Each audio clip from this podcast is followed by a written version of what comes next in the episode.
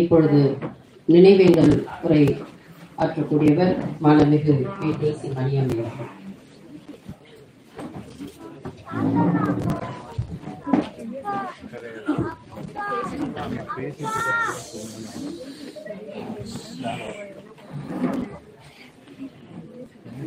சுயமரியாதை சுடரொளி பெரியார் பெருந்தொண்டர் மாண்புமிகு க. பார்வதி அம்மையார் மேலும்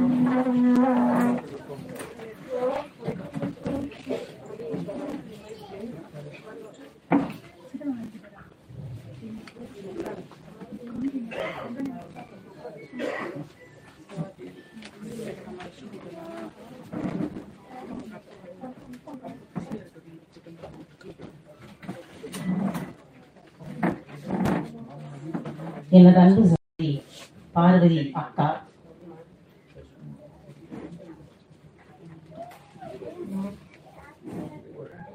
அவர்களுடைய இந்த நினைவேந்த நிகழ்விற்கு வரவேற்புரை ஆற்றிய கழகத்தின் துணை பொதுச் செயலாளர் சகோதரி இன்பக்கணி அவர்களை, அறிமுக உரை நிகழ்த்திய திராவிடர் கழக வழக்குரைஞரணி அமைப்பாளர் சகோதரி வீரமத்தினி அவர்களே, நினைவேந்தல் உரையாற்ற இருக்கக்கூடிய கழகத்தின் பிரச்சார செயலாளர் அன்பு சகோதரி வழக்கறிஞர் அருள்மொழி அவர்களே, கழகத்தின் துணைத் தலைவர் கவிஞர் ஐயா அவர்களே, அக்கா அவர்களின் படத்தினை திறந்து வைத்து விட்டார்கள். இறுதியாக நினைவேந்தல் உரையை நிகழ்த்துவதற்காக இருக்கும் நம்முடைய தமிழர் தலைவர் ஆசிரியர் ஐயா அவர்களே, பார்வதி அக்கா அவர்களின் கொள்கை குடும்பம் மற்றும் குருதி குடும்பம் சார்ந்த அனைத்து பெரியோர்களே, தாய்மார்களே, நண்பர்களே, கழகத்தின் பொறுப்பாளர்களே, அனைவருக்கும் வணக்கம். என்னை, என்னுடைய உணர்வுகளை, என்னுடைய உள்ளுணர்வுகளை தெளிவாக புரிந்து கொண்ட ஒரு சிலரில்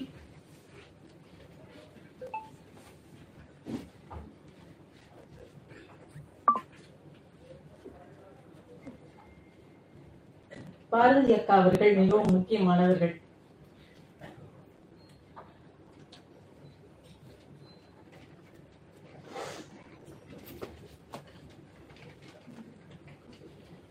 என்னுடைய அப்பா அவர்கள் மாண்புமிகு பெரியார் பெருந்தொண்டர் சம்மா விசுவாசவரம் அவர்கள் என்னுடைய பனிரெண்டாவது வயதில் நம்முடைய பெரியார் திடலில் ஐயா அவர்களின் சிலைக்கு அருகிலே என்னுடைய கையை அவர்கள் கையில் பிடித்து கொடுத்து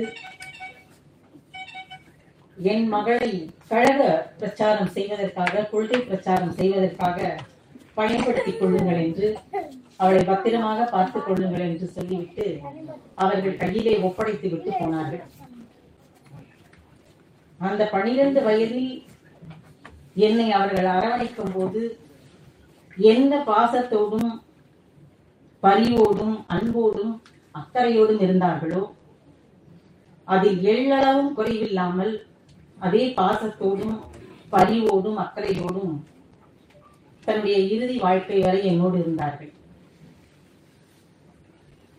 என்னுடைய அப்பா நம்முடைய கழக கூட்டங்களுக்கு சென்னை, திருவள்ளூர் ஆகிய மாவட்டங்கள்,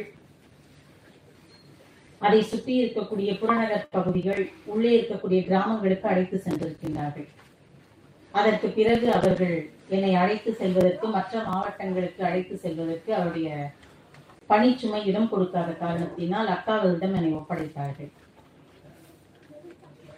சென்னையில் இருந்து, அப்பொழுது சென்னையின் மகளிரணி அமைப்பாளராக, தலைவராக, வடசென்னை, தென் சென்னை போன்ற பகுதிகளின் தலைவராக இருந்தவர் வடசென்னையின் தலைவர் தங்கமணி அத்தை அவர்கள் அவர்கள் முதல் கன்னியாகுமரியின் மகளிரணி பொறுப்பிலே இருந்த கிருஷ்ணேஸ்வரி அத்தை வரை அனைவரிடத்திலும், அனைத்து குடும்பங்களிடத்திலும் என்னை கொண்டு சேர்த்தவர்கள் பார்வதி அக்கா. அனைத்து கூட்டங்களுக்கும், பத்து நாள் பதினைந்து நாள் தொடர் கூட்டங்களுக்கு ஏப்ரல் மே மாதங்களில் அழைத்து செல்வார்கள். மற்ற நேரங்களில் சனி ஞாயிறு என்னை வீட்டிலேயே இருக்க விட மாட்டார்கள். வெள்ளிக்கிழமை இரவே நான் புறப்பட வேண்டும். அப்படி போகும்போது என்னை என்னுடைய அப்பா பாய்மொழியிலே அப்பொழுது இருந்த திருவள்ளுவர் பேருந்து நிலையம், தீரன் சின்னமலை பேருந்து நிலையம், அங்கே கொண்டு வந்து விடுவார்கள்.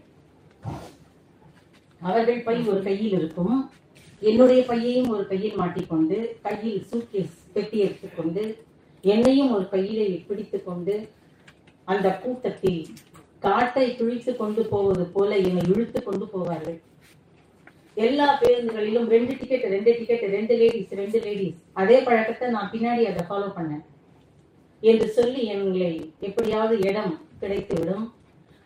மையமாக திருச்சிக்கு முதலில் அழைத்து கொண்டு போய் விடுவார்கள். அப்படி ரெண்டு டிக்கெட் என்று என்னை பேருந்தில் ஏற்றியவுடன் அந்த முதல் இரண்டு இருக்கைகள் இருக்கும், அதை கொடுத்திருப்பார்கள். ஆனால் அதில் எங்களை அவர்கள் இருக்க மாட்டார்கள், என்னையும் அதில் அமர வைக்க மாட்டார்கள். அதன் பின்னே இருக்கக்கூடிய இருக்கையில் அங்கே இருக்கக்கூடியவரிடம் பேசி, சின்ன பொண்ணு முன்னாடி உட்கார்ந்தா விழுந்துடும், ஏதாவது தூக்கத்துல எழுந்து போயிடும், கொஞ்சம் முன்னாடி உட்கார்ந்துட்டீங்களான்னு கேட்டு அந்த பின்னாடி இருக்கையிலே உட்கார வைத்து விடுவார்கள். அதோடு அவர்கள் கடமை முடியாது. என்னை உட்கார வைத்து விட்டு பையெல்லாம் நல்லா எங்க வைக்கணுமோ வச்சுட்டு உடனே கீழே இறங்கி தண்ணீர் பாட்டில தண்ணி நினைச்சிக்கிட்டு பிஸ்கெட் வாழைப்பழம் எல்லாம் வாங்கிட்டு வந்துடுவாங்க. வாங்கிட்டு வந்து திரும்ப என்ன சாப்பிடணுமோ சாப்பிட கொடுத்துட்டு அந்த இருக்கை மேல என்ன படுக்க வச்சிருவாங்க.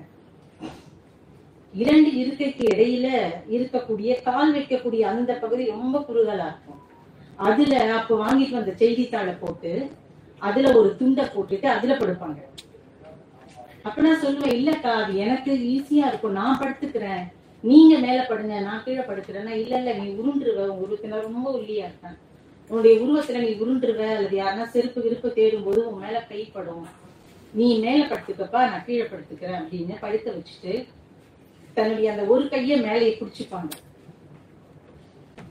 அது போல ஒரு பாதுகாப்பாக ரொம்ப அக்கறையோட ரொம்ப பத்திரமா என்னை அந்தந்த ஊர்களுக்கு அழைத்து போவார்கள். அதே மாதிரி இடையில நம்ம தண்ணி குடிக்கணும் அதுனா உடனே எந்திரிச்சு அவங்க கொண்டு வந்து நம்மளை விட்டு ஒரு டீ வாங்கி கொடுத்து மறுபடியும் படுக்க வச்சு அழைச்சிட்டு போவாங்க.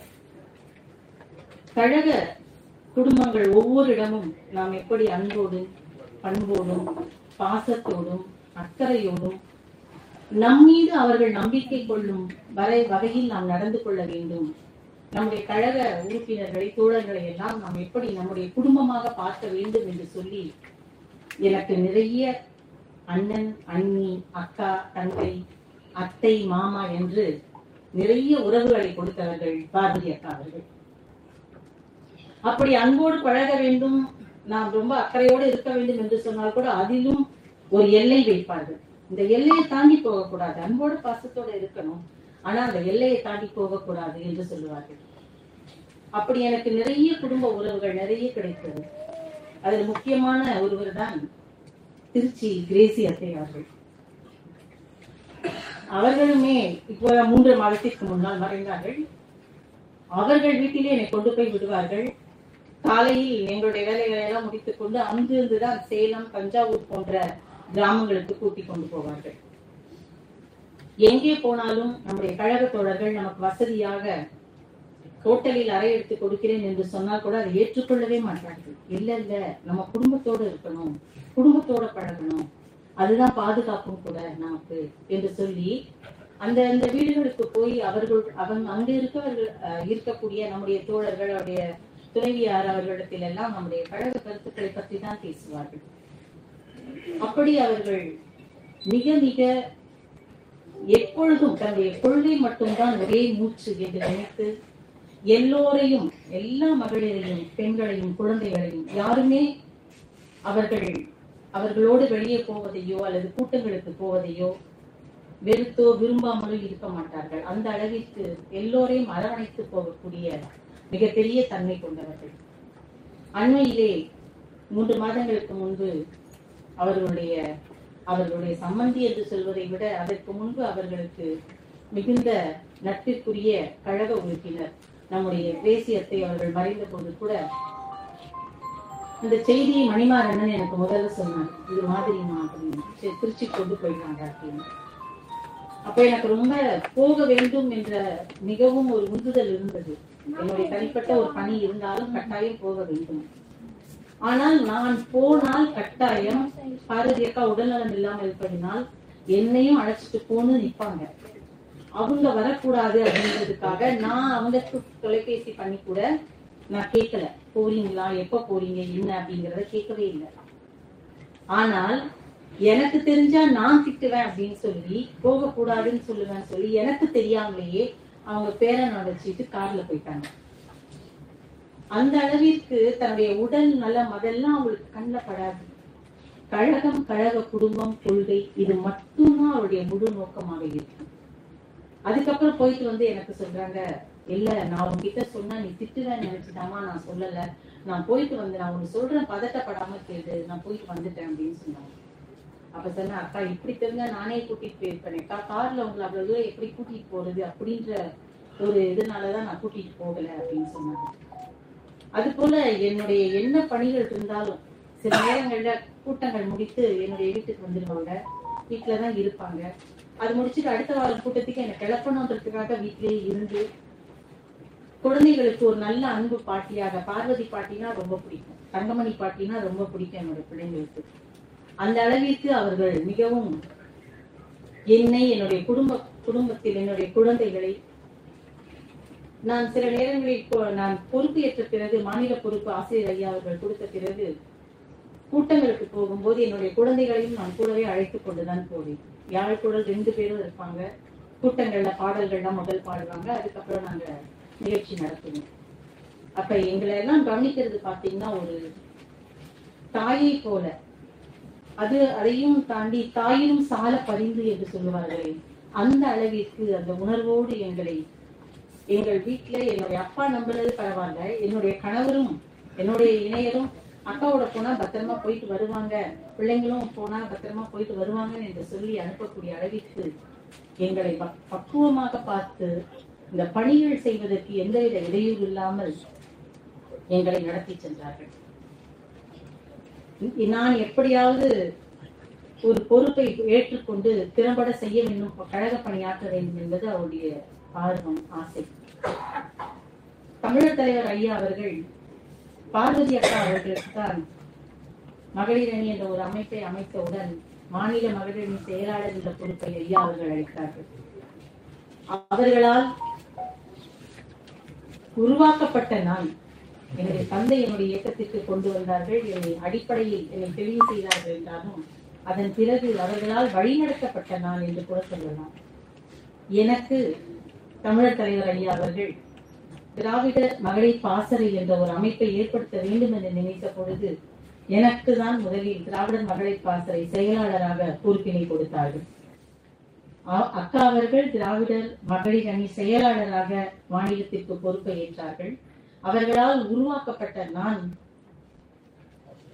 மகளிர் பாசறையின் செயலாளராக பொறுப்பேற்றது அவர்களுக்கு நான் செய்த பெருமை என்றுதான் நான் கருதுவேன். அந்த பணி, அந்த பொறுப்பை ஏற்றுக்கொண்ட பிறகு நான் ரொம்ப பயந்தேன். கவிஞர் மாமா கிட்ட பேசினேன்க்கா, ஆசிரியர் ஐயா கிட்ட, நான் எப்படி இந்த பொறுப்பை ஏற்று செயல்படுவேன்னு எனக்கு தெரியல, நானும் ஒரு தனியார் பள்ளியில வேலை செய்துட்டு இருந்தேன், அதெல்லாம் நடக்கும் தெரியும், ஆசிரியருக்கு தெரியும், அவர் செய்தா எதுவும் சரியாதான் செய்வாரு, அவருக்கு தெரியும், நீ பாட்டு உன் வேலையை பாரு என்று சொன்னார்கள். திருச்சியிலிருந்து அந்த இரவு வரும்போது அந்த பேருந்தில் நான் கண் உறக்கமே இல்லாமல், சிறிது கூட கண் மூடாமல், ஒரு பயத்தோடும் கலக்கத்தோடும் இந்த பெரிய பொறுப்பை ஆசிரியர் ஐயா அவர்கள் நமக்கு கொடுத்த பொறுப்பை நம்மால் செய்ய முடியுமா என்ற கேள்வி கேட்டுக்கொண்டே சென்னை வந்தடைந்திருக்கேன்.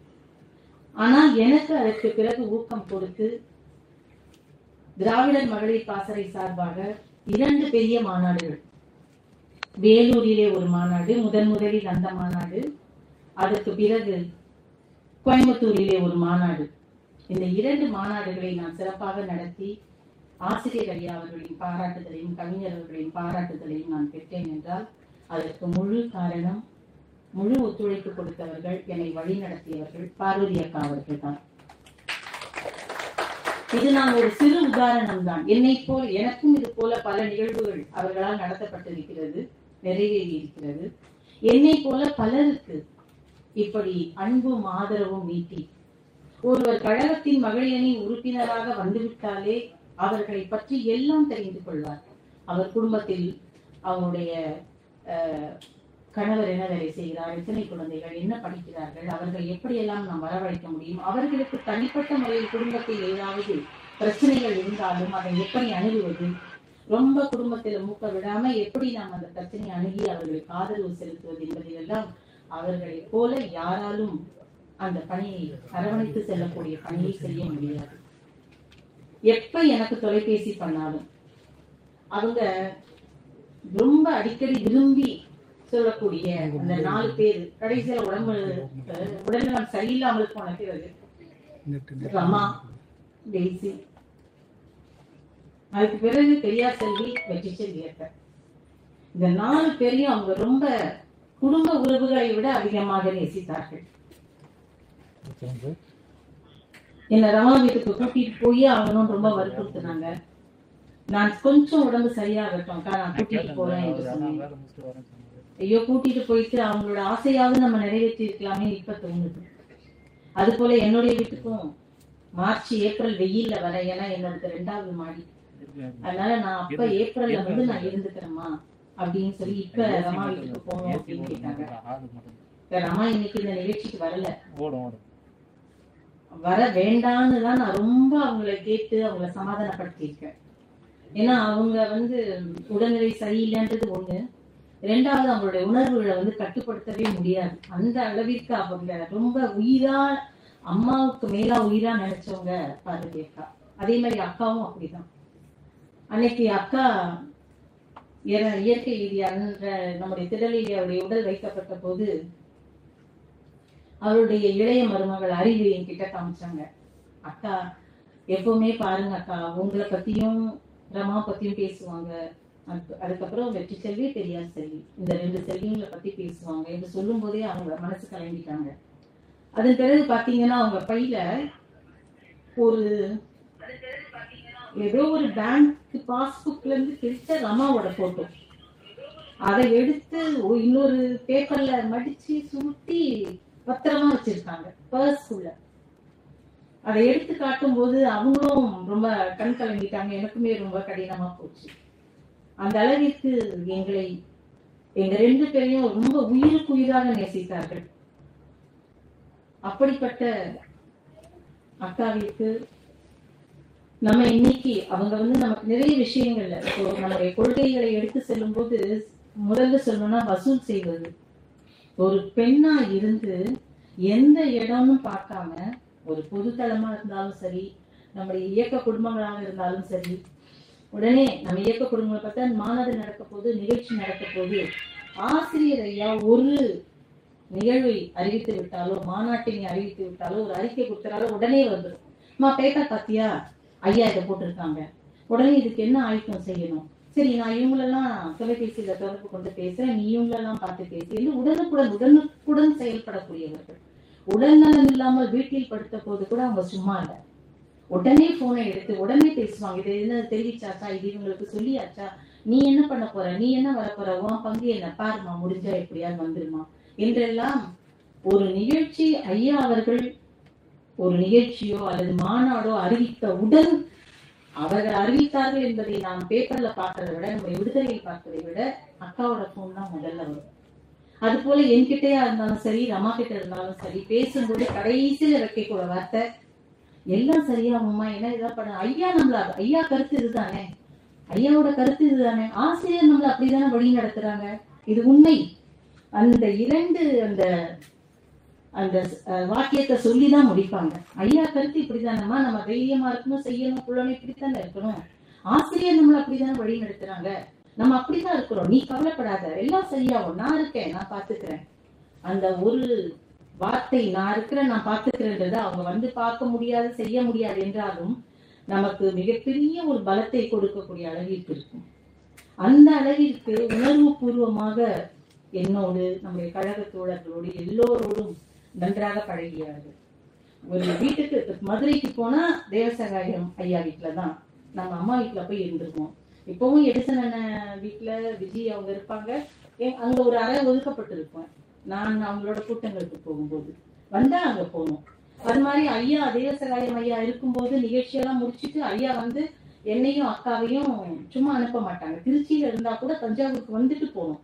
அங்க போய் அவங்க வந்து பலகாரம் என்னெல்லாம் இருக்கோ விதவிதமா மூட்டையா கட்டுவாங்க. நான் சொல்லுவேன், ஐயா எனக்கு என்னோட பைய தூக்க முடியாது, இதெல்லாம் எப்படி தூக்கிட்டு போறது அப்படின்னு கேட்போம். விதவிதமா அடிக்கி நம் எனக்கு அக்காவுக்கு கூட எந்த மகளிர் அணி பொறுப்பாளர்கள் பேச்சாளர்கள் வந்தாலும் அவங்க எல்லாருக்குமே அதை வச்சு கொடுப்பாங்க. அதுக்கப்புறம் அதை எடுத்துக்கிட்டு நம்ம வரோம். கடைசியா திடலுக்கு தான் வந்து சேருவோம். அங்க உட்காந்து நம்ம தோழர்கள்ட்ட பேசும்போதோ அல்லது கொஞ்ச நேரம் என்னுடைய அப்பா வந்து என்னை அழைச்சிட்டு போறதுக்கு நேரமானா நமக்கு கொடுக்கறதுக்கு அவங்களுக்கு கொடுத்த அந்த பலகாரம் இருக்குல்ல, அதை தான் எடுத்து எல்லாருக்கும் கொடுப்பாங்க, செய்வாங்க. அது போல ஒரு ரொம்ப ஒரு தாய்மை உணர்வோடு எல்லோரோடும் பழகியவர்கள். அந்த வசூல் அப்படின்னு சொன்ன பார்த்தீங்களா, சில நேரம் கொள்கை நம் கொள்கை அறியாதவர்கள் அல்லது நம் கொள்கையை தவறாக உணர்ந்து கொள்பவர்கள் தவறாக பேசும்பொழுது கூட அதை சாதாரணமாக எள்ளி நகையாடும் பொழுது கூட அதை கடந்து அவர்களுக்கு ஒரு பதில சொல்லிட்டு அங்க நிப்பாங்க. அவங்க கிட்ட வாங்காம போக மாட்டாங்க. இவன் இப்ப நம்மளா இருந்தா நான் சொல்லுவோம், அப்பா ஒன்னும் அப்படி சொல்றானே வாங்க அப்படின்னா, இல்ல இல்ல இரு இரு நம்ம சொல்லுவோம், பேசிட்டான்ல பேசினதுக்கு அவங்க கொடுக்கணும்ல அப்படி சொல்லி அந்த இடத்துல கட்டாயம் பணத்தை வாங்குவாங்க. அதை கடந்து போகிறது எப்படி இருந்தாலும் நம்மளுடைய காரியம் என்ன, அந்த கர்மமே கண்ணாயினர் என்று சொல்லக்கூடிய அளவிற்கு அதை செய்யணும்னு நினைப்பாங்க. நம்ம இயக்க தோழர்களை சில நேரம் என்னமா வசூலா அப்படின்னு ஏளனமா நம்ம இயக்க தோழர்களை சொல்லுவாங்க. என்னம்மா இப்பதானமா கொடுத்தேன், இருக்கு அடுத்து இன்னொரு பணம் தரணுமா, சரி இல்லப்பா இதெல்லாம் நடத்தணும்னா தொடர்ந்து நடத்தணும்னா நீங்க எல்லாம் கொடுக்கணும் இல்லையா, மாலைக்கு கொடுக்கணும் மலர் வளையத்துக்கு வைக்கணும் எல்லாம் கொடுத்தாதானே முடியும் என்று அவங்களாம் கடந்து போக மாட்டாங்க. அதை விளக்கி அந்த பணத்தை வாங்குவாங்க. அது மட்டும் இல்ல, எல்லா ஆண்களிடமும் வீட்டுல ஏன் வரல, வீட்லயும் அழைச்சிட்டு வரல, நம்ம கழக தோழர்களே நீங்க வீட்டுல மகளிர் அழைச்சிட்டு வரலன்னா அப்ப வேற யார் அழைச்சிட்டு வருவாங்க, நீங்க மட்டும் வெளியே வந்து பெண்ணுரிமை பேசுறீங்களா, அப்ப அவங்க என்ன பண்ணுவாங்க அப்படின்னு உரிமையோடு கேட்டு எல்லோரையும் வர வைக்க வேண்டும் என்று நினைப்பார்கள். அப்படி எல்லா விதத்திலும் எல்லோருக்கும், எனக்கு மட்டுமல்ல எல்லோருக்கும் பாடமாக இருந்தார்கள். அவங்கள அவர்களுடைய சில கஷ்டங்கள் அதெல்லாம் பார்க்கும்போது நான் மனதில் நினைத்துக் கொள்வது ஒரு திருக்குறள் தான் எனக்கு எப்பவுமே நினைவுக்கு வரும். அக்கா அவர்களை பத்தி நினைக்கணும் சொல்லணும்னா,